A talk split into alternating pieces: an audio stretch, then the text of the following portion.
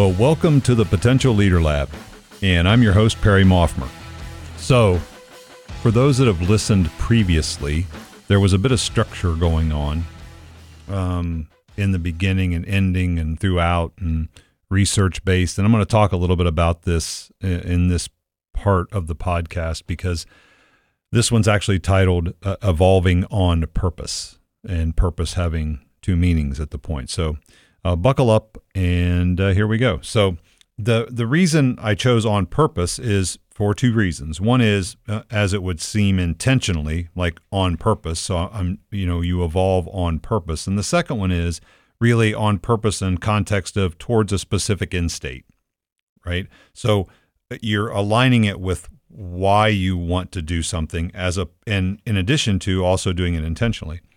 Well, my end state end state is um, transcendence. And by that, I mean to move beyond myself to truly serve other folks. And that's a real challenge for me because I'm fairly self centered and believe I know best in most cases. And for those that follow along in things that I write and post on LinkedIn, I actually wrote about this uh, interaction I had with my wife, and uh, she was trying to help me. I asked, I actually asked for her opinion, and then she gave it to me, and I promptly ignored it. And she uh, told me, you know, it's I don't know why you ask because you very rarely listen. And so I did listen. I listened. Uh, I listened really well at that point, and I started thinking about it in other pieces of my life. And I'm actually working with several folks uh, right now in different realms of you know therapist and a coach and consultants and things like that. And and I tend to not listen to any of them. I mean, I listen to them, but then I do what I think I was going to do to start with. And so my goal here in in using my E3 framework, which we're going to talk about here in a minute, is really leveraging it in a way that's beneficial so I can not only talk about it but do it. And so the way I look at this from, from an evolution standpoint, we have to focus on our future self and not on our past self. And and I have to make choices that are supported by the future self I aspire to. You know, and, and allow the future to influence the influence the present and not the past. Because if I allow the past to influence the future, I'm kind of moving incrementally, right? Because that's that's incremental growth is going to be focused on the past and transformational growth can be focused on the possibility of the future. You know, you ask ask yourself the question, well, what if? What if I did this? What if what if I tried to do this? What if I tried to do that?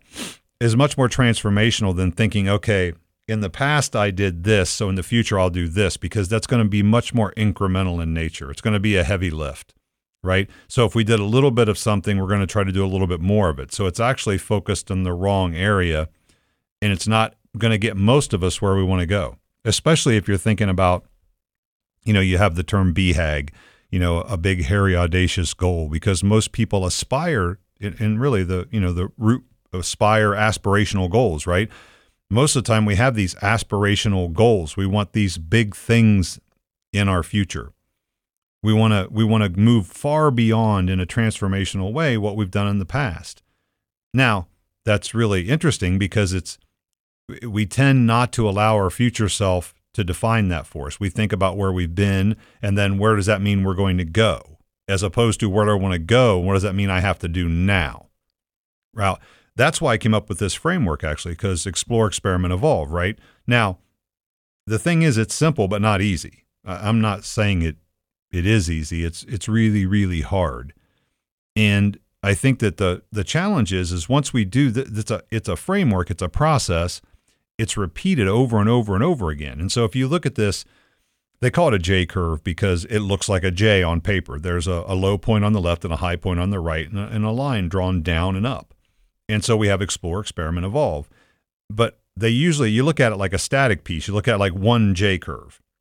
You know, you one point. You know, we have a we have a current state and a desired state and you want to move from the current state to the desired state, but you can't go in a straight line because that's not how the world works. We have to go down before we go up.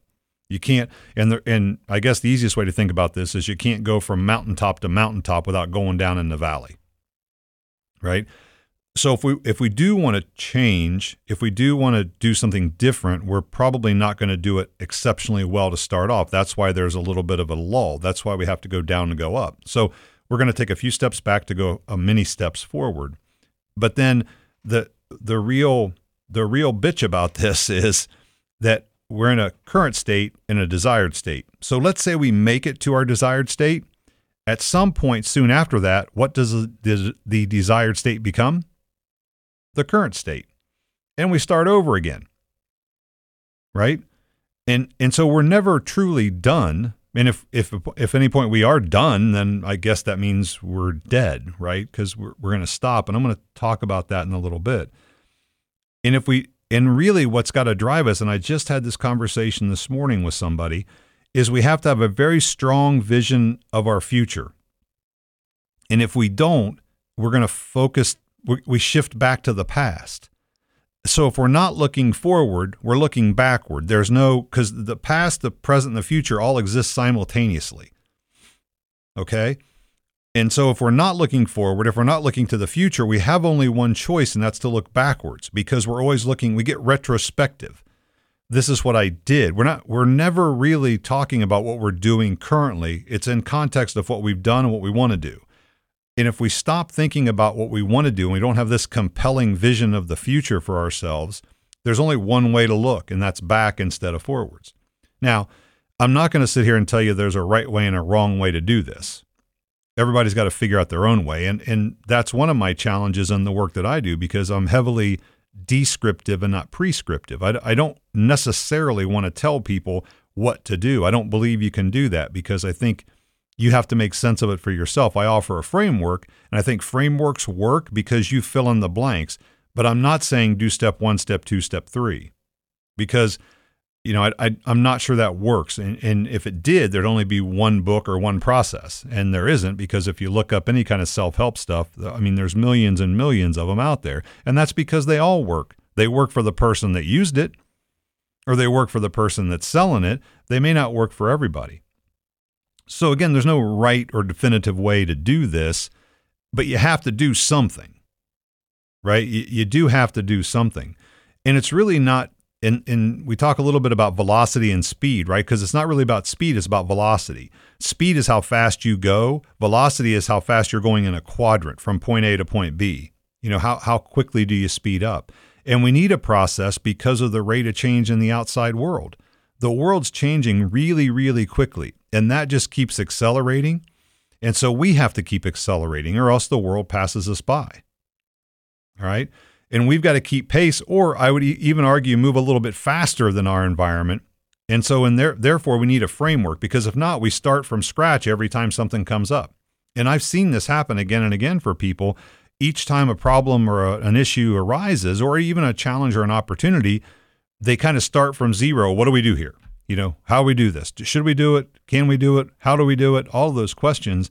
And if you don't have a framework that you can default to to know, okay, if this falls into this process, it costs you time. Now, so so what I've done is I've created a little bit more, um, a little bit more meat around the bone of explore, experiment, evolve, and talking about the activity and the state of mind at each place, because I think there are three kind of fundamental traits, fundamental things that we have to embrace and those are humility, courage, and integrity. And I think they fit really well in each of these phases because to me, exploration requires humility. I'm not going to explore if I know everything. And so the fundamental thing I have to kind of grasp, I, ha- I have to kind of take to heart is humility, which can be, you can define it however you want. It's actually the root of it is, you know, face down in the dirt. You know that's the root of humility is dirt. Because if you're humble then you're you're face down right? And so only when i'm humble can i be curious. Only when i'm humble will i ask questions. Eh, by the way questions i don't already know the answer to but questions all the same right? I'm, I'm going to access my own ignorance and i only do that if i'm humble if I'm not humble, I'm not going to explore. Exploration is all about finding out new things that I don't know. Again, very purposeful in the word choice because exploration is about looking for opportunities and opening up things to possibilities, not it's not a journey from point A to point B, it's more like an odyssey. I don't know what's out there, so I'm going to explore. Now, once I've explored and I and I exhibit that humility and I've asked some questions and I'm curious, at some point I've got to have the courage to experiment. And I and that means I've got to have the courage to change. And I've got to be open to new data and opinions and facts. I've got to have a certain amount of objectivity around my own thought process. And, uh, and above all, I have to have a willingness to not know. I have to have a willingness to not know the answer. Because when I do an experiment, I don't want to use confirmation bias just to do experiments to confirm what I already believe. What I want to do is I want to I want to create experiments to find out something new. I want to be shocked. Like I want to be surprised. And I have to have openness for that. Because when the experiment runs its course, I have to be okay. I have to have the courage to change. And this is where we get tripped up because oftentimes we do have to exhibit different behaviors. Like I have to experiment with new ways of being. I have to experiment with new things to say. I have to experiment with different ways to react to people if I truly want to change my behavior to get a different result. Right? Because if I keep behaving in the same way or saying the same things or engaging with people in the same way, that's going to end up with the same result. And most of the time, the goals, those back to those BHAGs or those aspirational goals, those things that we like, those those visions that we have for ourselves. And I and I realized that at one point I did talk about, you know, the lack. I'm not a big fan of goals, as we say. But again, I'm experimenting and exploring and evolving as well. And I and I don't know that I'm using the term in the same way. I'm using it in a way that's more of a future vision for myself. That would be the goal that I'm talking about. How do I envision myself in the future? Because if there's something that I want, if there's something I want to achieve, if there's something I want to attain, if there's something I want to change for those that are close to me and that I care for, then I'm most likely going to have to be a different person. I'm going to have to show up in the world differently at that point. I'm going to have to behave differently. I'm going to have to do something different. I'm going to have to develop different habits or skills. Because if I don't, then nothing's going to change.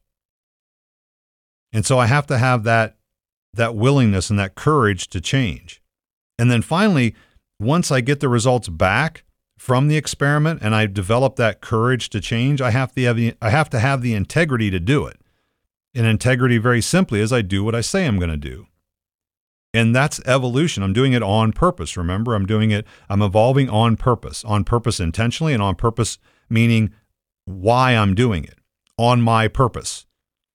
And so I have to, at that point, I have to reflect and learn.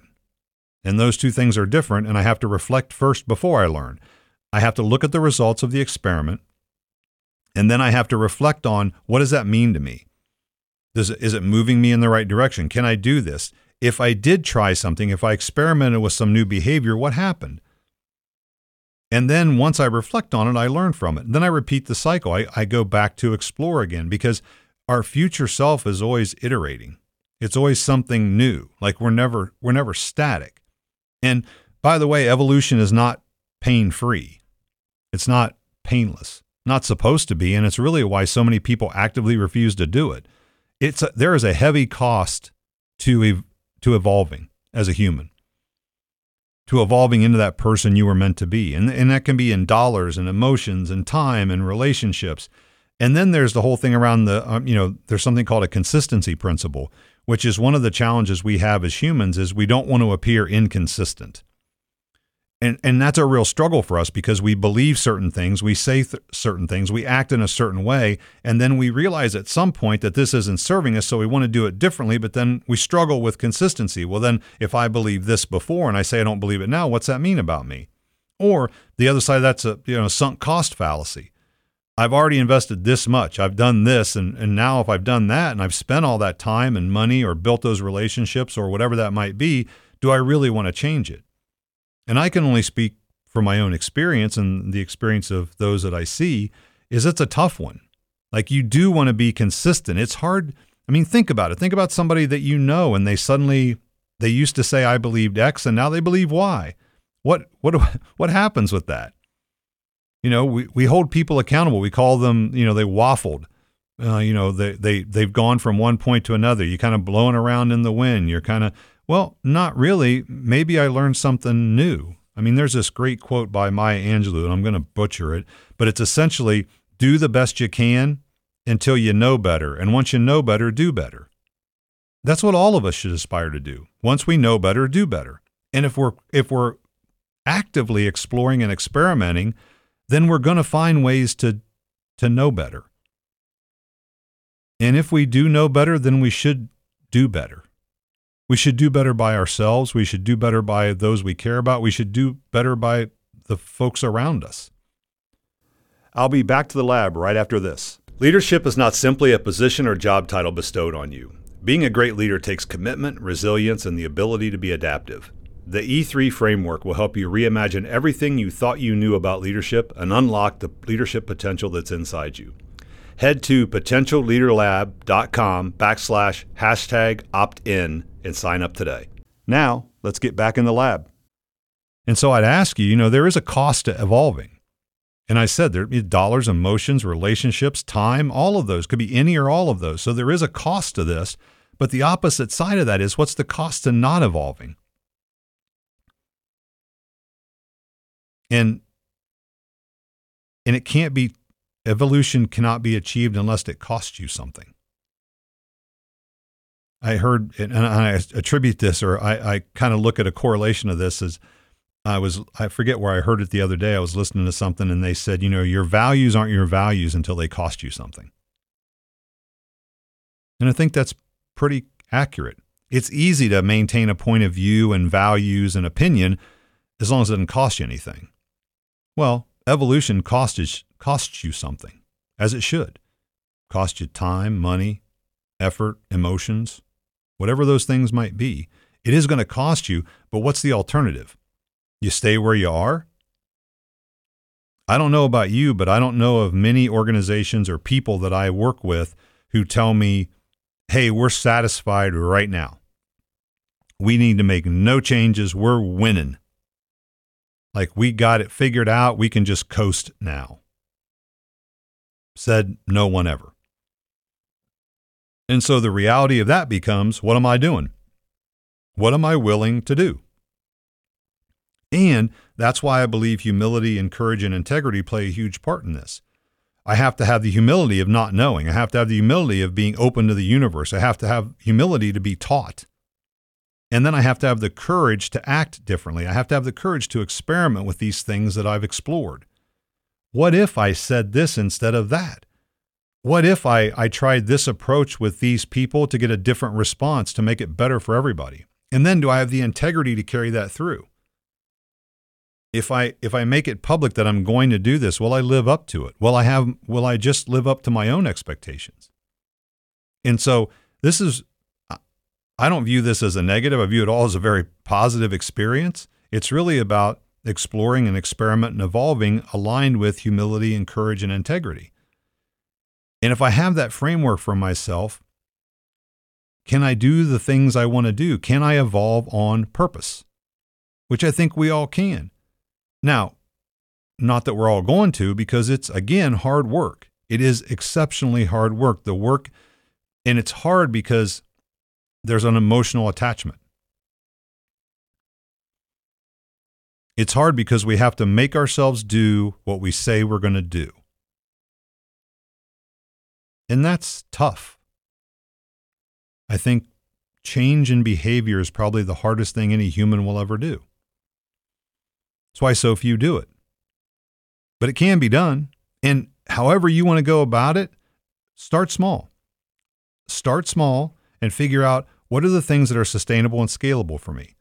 What can I do over a long period of time?